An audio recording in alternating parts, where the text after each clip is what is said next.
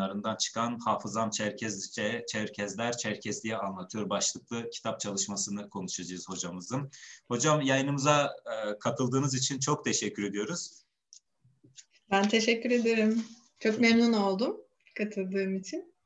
Teşekkürler hocam. Ee, daha öncesinde, iki yıl öncesinde Elbrus Aksoy'un e, Benim Adım 1864 Çerkez hikayelerinden tanımıştık. Çerkezleri daha yakından. Ee, Ulaş hocamızın Hafızam Çerkezce kitabıyla daha teferruatlı, malumatlı bir bilgi ediniyoruz bu çalışmada. Hocam e, kitabınızı büyük bir zevkle okudum. Çerkeslere yönelik çok e, önemli bilgiler öğrendim. E, ve en nihayetinde 21 Mayıs 1864 tarih tarihinin onların e, açısından hem bir soykırım hem de bir göç hikayesini başlattığını görüyoruz. Bu açıdan e, bu tarihin Çerkes hafızasında nasıl bir yer edindiğine dair bize giriş mahiyetinde bir şeyler söylemek ister misiniz? Tabii. Ee, yani e, Çerkesler ana vatanları Kafkasya'dan e, e, 1800'lerin yani 1800'lerin başlarının itibariyle yavaş yavaş hareketler başlıyor sıkıntılarla birlikte. E, 1864'te büyük sürgün sembolik olarak 1864 tarih çok daha kritik e, bir tarih. E, ve hani onun çevresindeki zamanlarda yani 1830'lardan 1878 hatta 1890'lara kadar ciddi bir şekilde Kafkasya'dan ana vatanlarından e, sürgüne e, onların da deyimiyle sürgüne e, vesile olan e, ciddi bir hani gene onların son dönemde söylediği gibi bir soykırım hikayesi var ve oradan e, ana vatanlarından ayrılış hikayeleri var. E, ardından Osmanlı zamanı ve e, Osmanlı coğrafyasındaki imparatorluğun farklı yerlerine e, iskanları söz konusu ve iskanla birlikte aslında o ciddi bir hani coğrafyaya yayılmaları. Biz artık bunu tabii Çerkes diasporası olarak okuyoruz günümüzde. Tabii o zamanlar zorunlu göç, e, mültecilik gibi e, terimler ve e, kavramlar üzerinden yaklaşılmadığı için bu şekilde dillendirilmemişti. Ama günümüzde bu tarihe baktığımızda böyle bir tarih çıkıyor aslında. Bir e, e, ciddi bir zorunlu göç hikayesi, bir tarafıyla soykırım tarafları var o tarafta. Ama tabii bunların hepsi bir tartışma tabii şu günümüzden baktığımız noktada. Artı onların iskan durumları var. Tabii bu iskan işte 1864'ü e, temel alırsak e, ar, ardından yerinden yeniden edilmelerle de devam ediyor. E, Türkiye Cumhuriyeti'nin kuruluş sürecini mesela Türkiye'deki Çerkesleri konuşuyoruz tabii. Türkiye'deki Çerkesler Türkiye Cumhuriyeti'nin kuruluşunda da önemli bir yer alıyorlar ve tarih böyle akıyor. Ee, biz bu çalışmada yani büyük bir saha çalışması aslında. Bu 2014 yazında ağırlıklı gerçekleştirdik e, köy köy aslında Türkiye'yi Çerkez köyleri ağırlıklı olmak üzere dolaştık. Evet. E, bundan bahsederiz. Yani çünkü e, İskan'da köy önemli bir e, yerleşim birimi olarak düşünülmüş o zaman ve daha çok e, köy üzerinde yerleştirmeler olmuş.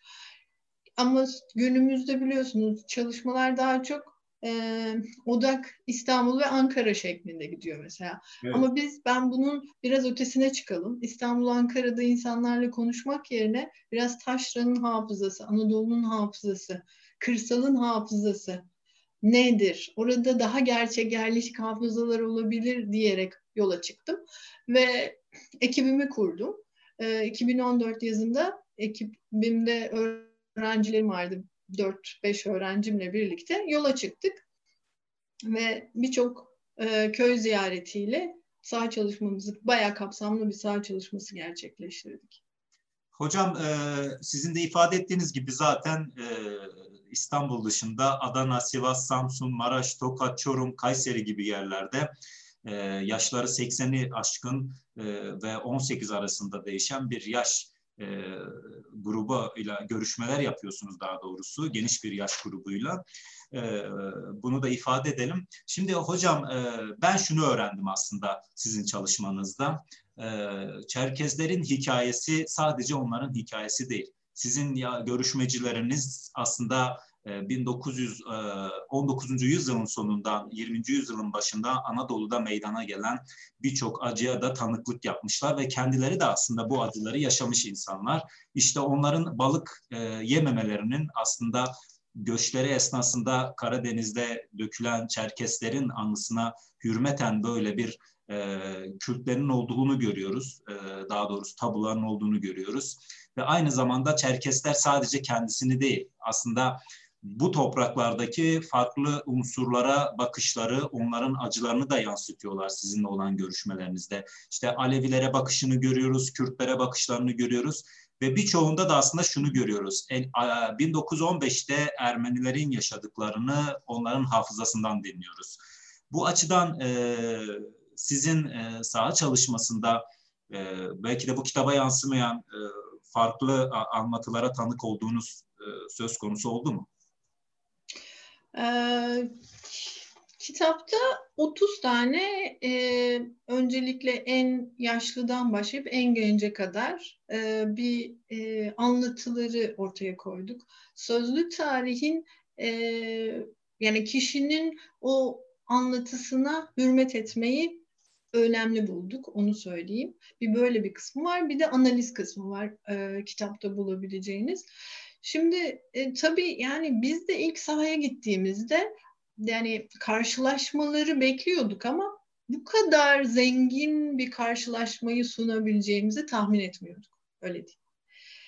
E, çünkü e, sonuçta biz Çerkez'e gittik. Çerkez'in hikayesini dinlerken tabii ki bunun izole bir hikaye olmadığının farkındaydık ama bu kadar zengin, bu bu kadar aslında o karşılaşmaları hala hafızasında çok yerleşik bir şekilde yaşayan insanların bize bunu açık açık anlatmalarını sağlayabileceğimizi yani sağlayalım istemiştik ama hani bu kadar başarılı olacağını bu çalışmanın e, gene de hesaba katmamıştık diyeyim.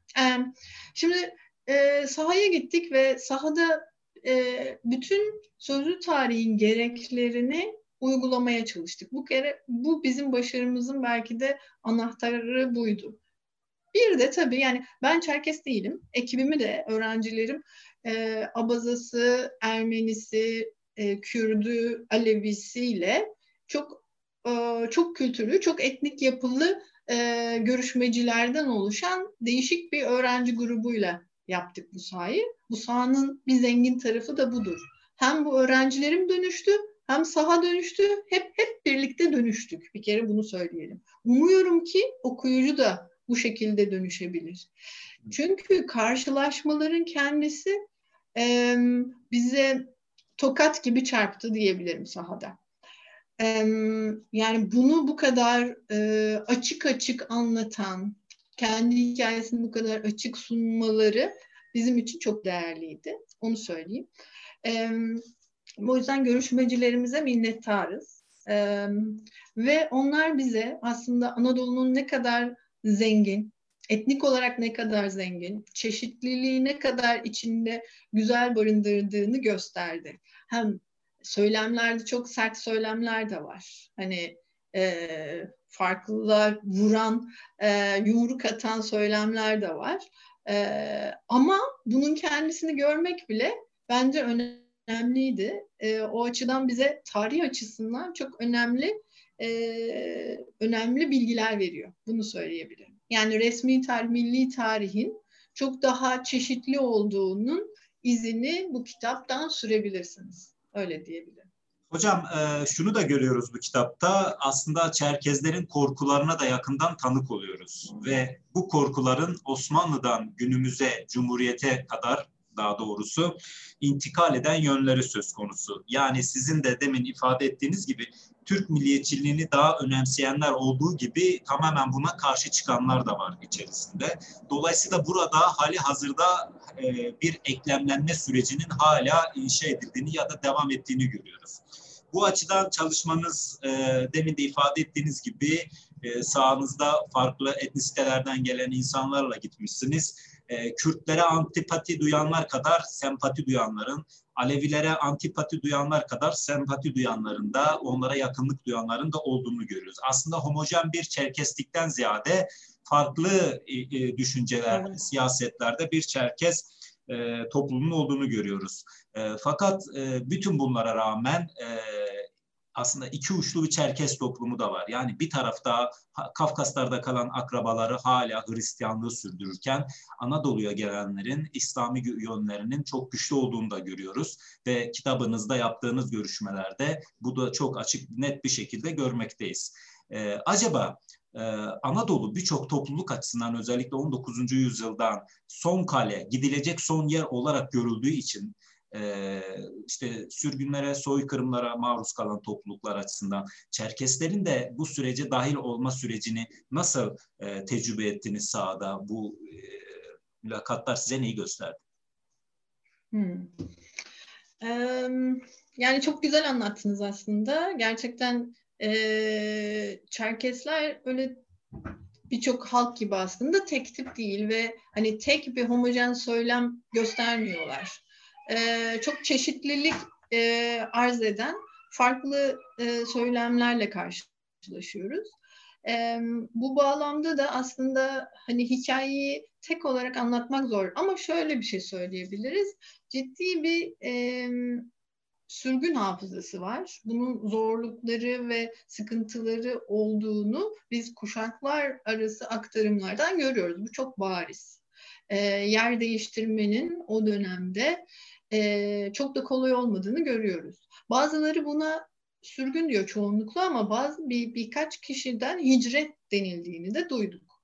Yani e, kitapta da geçer bir iki e, şey mülakatta hicret e, denmiştir o dönemdeki e, göç hikayesine. Göç çok kullanmıyorlar Çerkesler arasında. Göçü göç çünkü sanki daha gönüllü yapılan bir şeymiş gibi geliyor.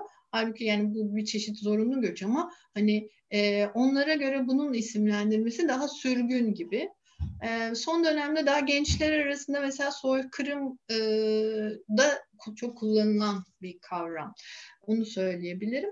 E, hikayenin e, tabii ki bir din tarafı var. Yani o dönemde e, zaten Anadolu'ya gelmeleri istenen e, grup daha çok aslında Müslümanlar e, ve hani böyle bir nüfus değişimi hani nüfus mübadelesini biliyorsunuz hani Tür, Türkiye'deki e, Müslüman olmayan nüfusun gönderilmesi ve e, Müslüman nüfusun alınması şeklinde bir takas Evet. Mesela bu dünya tarihinde olan bir şey değildir mesela yani Yunanistan tarafıyla yapılıyor. Aslında bir çeşit başka bir e, yelpazede de burada da böyle bir şey olduğunu görüyoruz. Yani Anadolu coğrafyası biraz bu anlamda bir çeşit e, sosyal mühendislik yapılmış gibi görünüyor. E, çünkü bunun e, belli anlamlarda daha homojen bir gruptan e, belki ulus devlet inşasına gidilme ihtiyacı birçok yerde hasıl olmuştu o dönem. Bunların tarih e, tarihçiler belki bunu daha iyi analiz edebilir. Ama bizim gördüğümüz yani sosyal hafıza bu anlamda tarihe nasıl bakıyor, nasıl anlıyor, nasıl okuyor? Buna baktığımızda da e, kişilerin bu bağlamda kendilerini e, daha yakın hissettikleri kimliklere sarıldıkları ama mesela bazısı kendisine Çerkes diyor. Bazısı kendine Adigeyim ben diyor. Yok yok ben Abazayım diyen var. Ee, ya da ben e, Çerkes'ten öte Türk'üm diyen de var. Yani Türklüğünü aslında bir nebze öne çıkaran da var. Ee, ya da Müslüman kimliği çok daha önde olan ya da siyasi kimliğini daha ön plana atan. Yani Çerkesler arasında da çok böyle çeşitli, farklı kimlik lerin bir araya girmiş olduğunu görüyoruz. Hocam e, kitabınızın başında da zaten değerlendirmenizde şunu söylüyorsunuz. Türkiye'deki klasik diasporalardan hem nicel olarak hem de nitel olarak farklı bir topluluk olarak Çerkesleri seçtim. Ve e, Çerkeslerde özellikle kitap içerisindeki e, anlatılardan şunu çok net bir şekilde görüyoruz. Onların gelenek, görenek ve adet, e, adetlerini çok net bir şekilde e, adeta böyle işleyerek e, anlatmakta görüştüğünüz kişiler ve bunları dile getirirken de aslında bir korkuları var. Geleneklerinin, dillerinin unutulmasına yönelik bir korkuları var. Ama bir yandan da sizin de ifade ettiğiniz gibi genç kuşak içerisinde özellikle e, son dönemlerde kendisine Kürtleri örnek alarak ya da Kürtler sayesinde Kürtlerin yaptıkları bu bir takım hak talepleri sayesinde biz de ön plana geldik diyenler var. Bu açıdan e, Çerkeslerin bu korkularının e, ne gibi bir yansıması var? Yani geleceğe nasıl bakıyorlar e, ve e, şeyi de görüyorsunuz aslında e, var olan e, sağ iktidarlara yönelik bir söylem oluşturduklarını da görüyorsunuz işte milliyetçilik ve İslamiyet üzerinden e, aslında e, şey de var sürekli hani kabul edilmediklerini fakat buna rağmen aslında biz de sizdeniz biz de bu topraklarda aslında sizinle birlikte yaşayan e, bu devletin bayrağı altında sizinle yaş birlikte yaşayan bir topluluğuz demeyi sürekli ön plana getiren bir topluluk da görüyoruz aslında sizin çalışmanızda. Buna dair ne söylemek istersiniz? Evet yani e, kırılma noktaları var aslında. Bunlardan birisi tabii ki yani bu tarih içinde görülüyor ki aslında Çerkeseten. Yani Çerkeseten figürü aslında e, Çerkesler belki hali hazırda da zorunlu geçe uğramış yeni mekanda yeni kendine ev kururken, kurarken e, çok da isyankar olmayacak bir grup olarak e, düşünülebilir. Ama aynı zamanda Türkiye'nin kuruluş, kuruluş aşamasında e, Ethem Bey'in bir çeşit bir kahramanken yani Kurtuluş Savaşı kahramanlarındayken birdenbire e, tırnak içinde hainle dönüşmesi, dönüşüyor olma hikayesi ve anlatısı e, bu aslında Çerkeslerin e, hep kendilerini bir çeşit aklamaya çalışma ya da bir karşı gelen söylemlerde bir çeşit e, ona cevap veriyor olmaları gerekti. Ve bu bir çeşit aslında bir çeşit makbul vatandaşa çevirme, Çerkesleri daha makbul vatandaşa çevirme hikayesine de dönüştü gibi görüyoruz. Yani buradaki anlatılardan da ben bunu çıkarıyorum. Ee, ve aslında e, burada belki biraz hani e, ne diyelim e, Çerkeslerin ardından gelen işte ikinci sürgünleri Anadolu'da yaşadıkları. Mesela kitapta belli yerlerde doneleri var ama e, yani bu e, Manyas, e, Gönen Manyas durumu mesela evet. ya da işte e, yani farklı coğrafyalarda yerinden edilme hikayeleri ve bunun anlatıları. Bunların hepsi aslında Çerkesler içinde korku ve konuşamamaya da dönüşmüştü. Ben sahada birkaç görüşmede ciddi e, yani o kişinin konuşamayışını görüp yani aslında arka plandaki hikayesini biliyordum o kişiye gittiğimde ama onun anlatamayışını gördüğümde gözyaşlarımı tutamamıştım mesela. Ee, karşımdaki görüşmeci e, yaşı oldukça büyüktü. Ee, kendisi babası babası Ethem'in yanında olan kişilerden biriymiş ve ondan sonra çok sürgün yemiş. Ee, buna rağmen e, konuşamıyordu ve yani bu onun hayatında aslında ciddi bir korkuya dönüşmüştü. Onun kendisini böyle görmek ciddi bir üzüntüydü aslında benim için de. Hmm, o da bana mesela yani bunu hani anlatamamasının kendisinin bir anlamı olduğunu anlamamı istermiş gibi baktı. Anlatabiliyor muyum? Evet. Hocam. Zor yani bu coğrafya farklı bir coğrafya. Ee, bazen sözle konuşuyoruz evet ama sözün ötesinde de duygular aktarılabiliyor. O açıdan e, sözlü tarihin bu çalışmada çok işlevsel olduğunu gördük. Yani bu anlamda da aslında bize e, hafızanın e, Çerkesçe olabileceğini gösterdi. Yani burada aslında bu Çerkesçe biliyorsunuz yani Çerkeslilerde ciddi bir e, kültürü koruma var ama evet, evet. dillerini yavaş yavaş e, e, nesilden nesile aktaramadıkları için de üzüntü halindeler. Kitabı okuyanlar fark edecektir.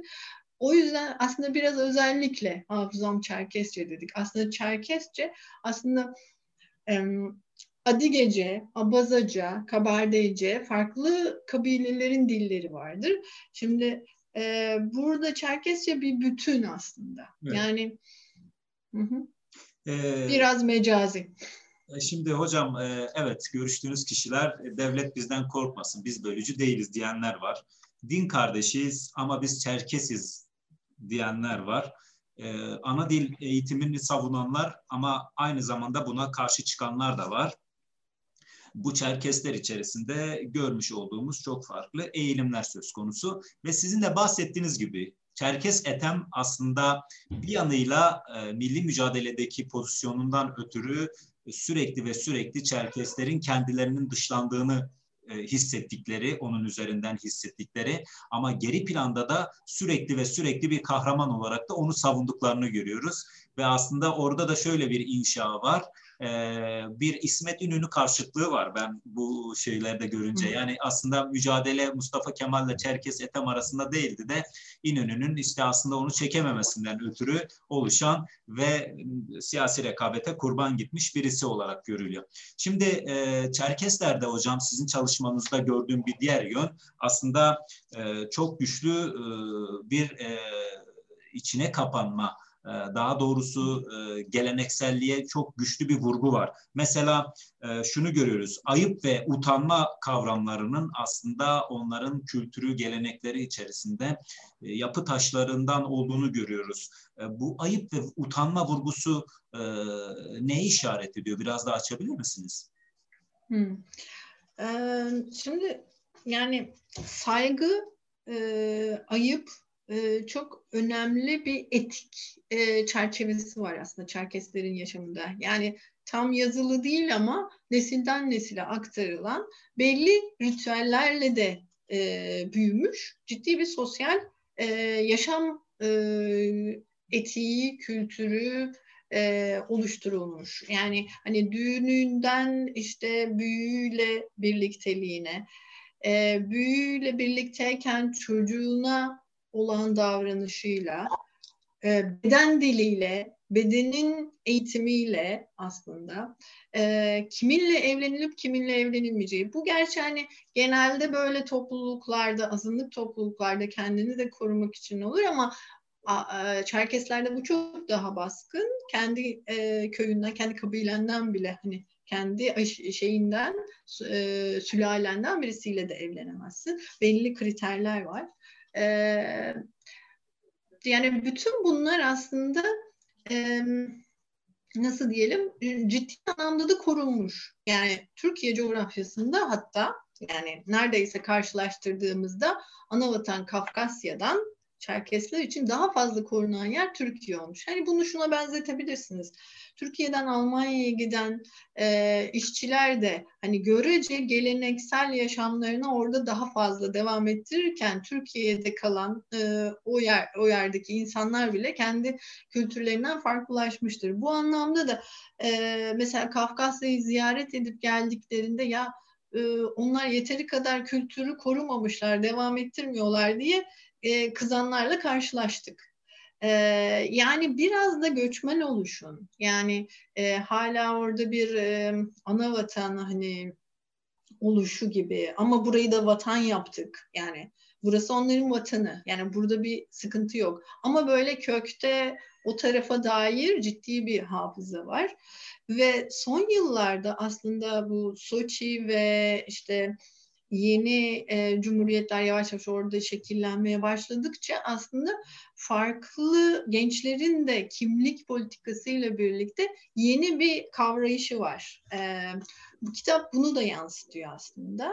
Çünkü e, özellikle gençlerin söylemlerinde e, bu aslında bir mobilize olmaya sebep vermiş durumda.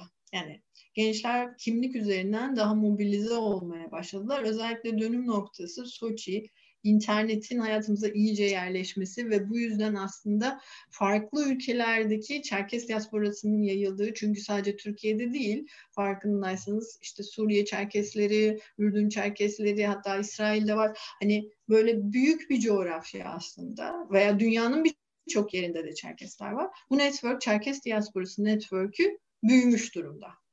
Şimdi e, hocam şunu da görüyoruz çalışmanızda e, bu bahsettiğiniz e, minval, minval üzerine e, Çerkezler içerisinde aslında bir sosyal tabaka var. E, tabakalaşma var.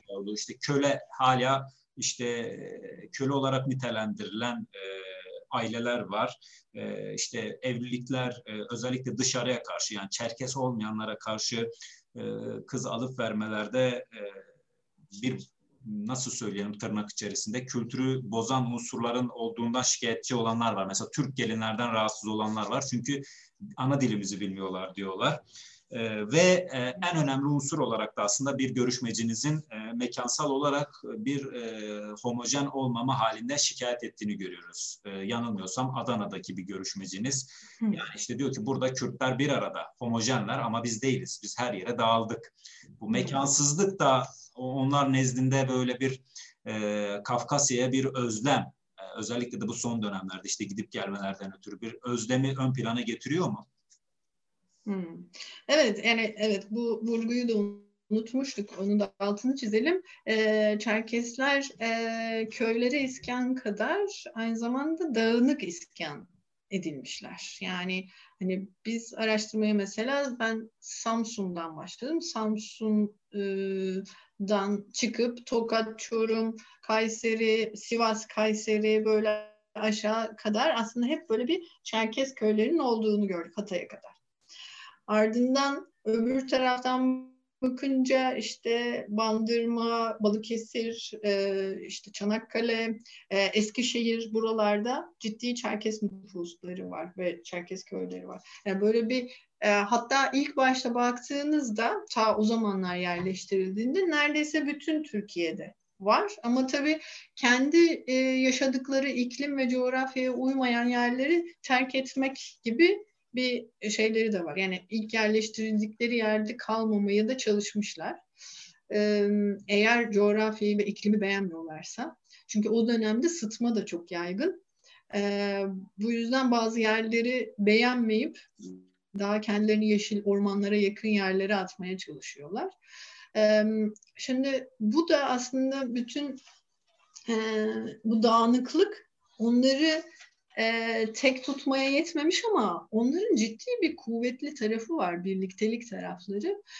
Ben bunun yani analizimde onu anlatıyorum. iki sebepten kaynaklandığını düşünüyorum. Onlar Çerkes köyünü çok iyi korumuşlar ve köylerini hani o şey derler ya hani uzakta orada uzakta bir köy var gitmesek de görmesek de.